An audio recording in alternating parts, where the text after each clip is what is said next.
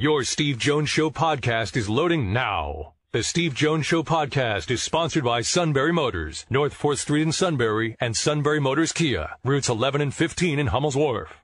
By my uh, book, now I'm not going to sit there and say I see everybody do this, but I think he's the best long snapper in the country. Uh, Chris Stoll joins us, uh, leader of uh, not only uh, with special teams, but also with Lift for Life. Chris, welcome. Great to have you with us. Thanks for having me, Mr. Jones. I got to. I've been trying for, for, how many years to break you of that.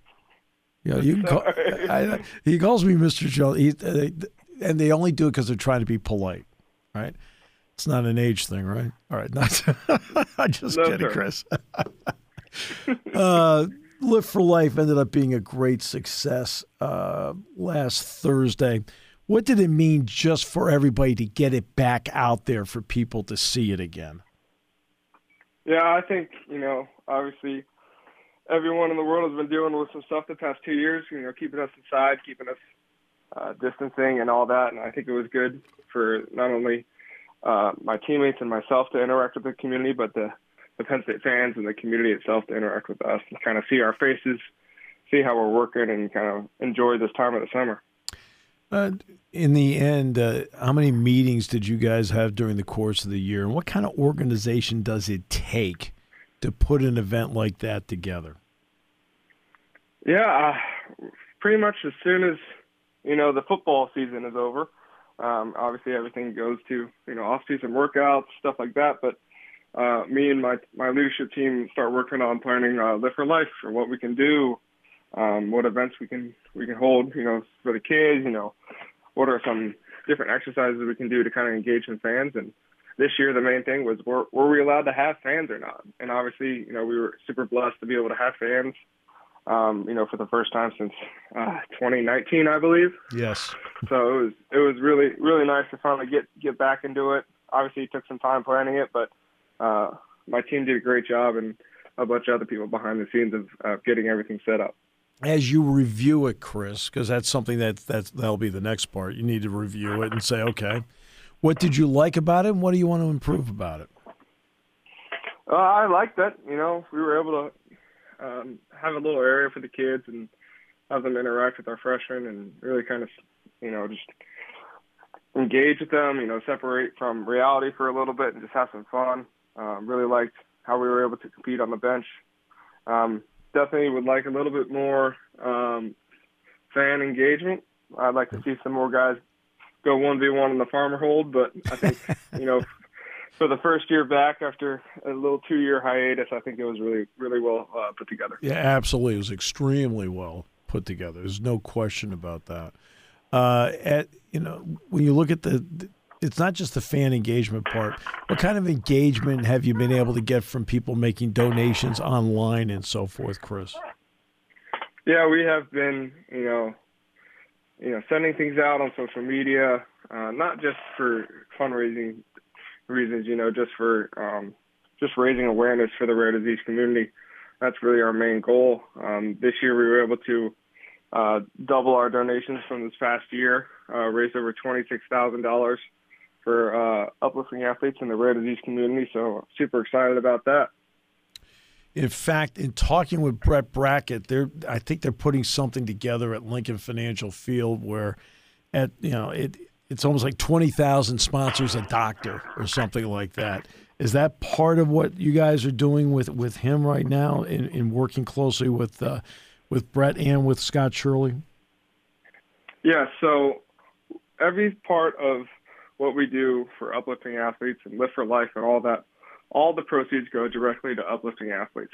Uh, this includes, you know, all their, I believe, 29 chapters they have throughout universities in the United States.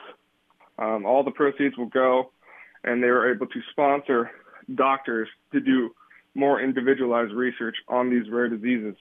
You know, instead of the doctors running around trying to find funding where they're not spending all their time on conducting their research, basically what uplifting athletes does is they give them the money so they can put more time into the research. your committee, uh, what kind of job did they do? You know, you know, obviously you're the head of it, so people will look to you, just like we are talking with you about everything that happened. What kind of job did, did your committee do, and you know, and, and and the organization of it? Yeah, I mean, everyone was really helpful, and you know, not only physically setting up the Lift for Life event, although we like to assign some things to our freshmen. That's normally a tradition. yes, I noticed in the breakdown who was breaking things down. yeah, but um, really, it's all about um, getting more and more guys to engage. You know, to share on social media. Um, you know, raise awareness that way, and also, you know, try to get some funding uh, for the rare disease community. But they were super helpful this year. Um, obviously, being back in person, I think the last two freshman classes have no idea what a Lift for Life was. Yeah. Um, and, and my vice president Landon obviously was a huge help in getting everything set up and getting my teammates engaged. That's the next. Uh, I'm going to get to a couple of parts dealing with that because you, you, mentioned Landon Tengwall. Uh, it, when it comes to uh, the participation of it, I think you had what eighty, at least eighty, right? Players? Yeah, at least 80, 90 players out there. Yes, sir. Yeah. What is you know? What does it tell you about their desire? Now it's a benefit because it's still a workout. Uh, that's part of it, but the fact that they wanted to be a part of it, what does that tell? What should that tell all of us? I think that's you know the family aspect of our team. Um, obviously, Coach Franklin preaches that all the time, but I think we really accept it and we really truly feel that love for us and for each other, and that that expanded this weekend. You know, not only with the community that was there, all of our Penn State fans, um, but the rare disease community as well. You know, showing them that we're here for them. Um, you know, we are the extension of their family, um, and, and they're not alone in their battle. This one now, and I brought this up last week, and I'll bring it up with you in a time of name, image, and likeness, and everybody sees this big deal here or that big deal there, what does that tell us about the college athlete, about what their mindset actually is, and the ability to use your name to give back? Because right now, everywhere we we look, it sound it, it makes it seem like the college athlete's trying to take.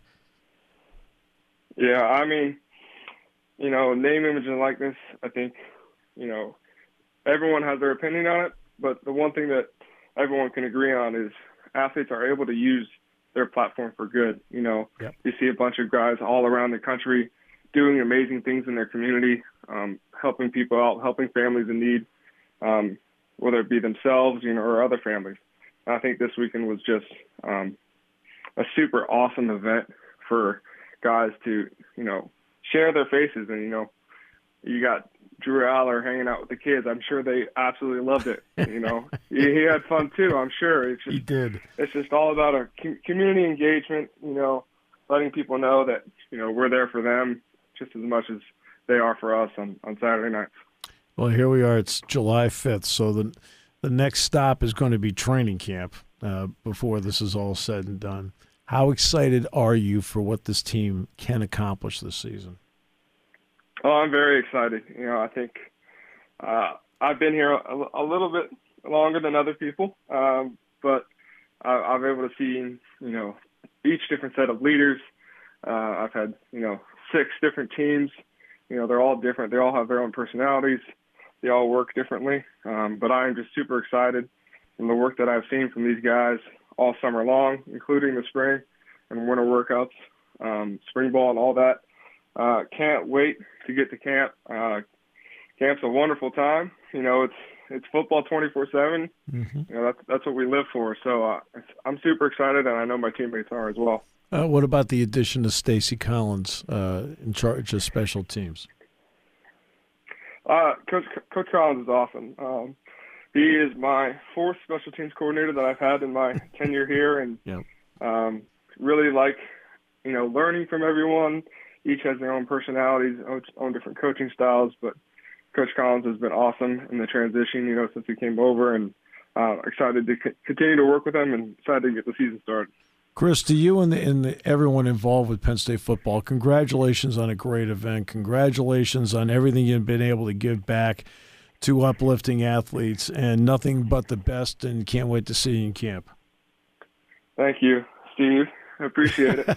see, you finally got it right.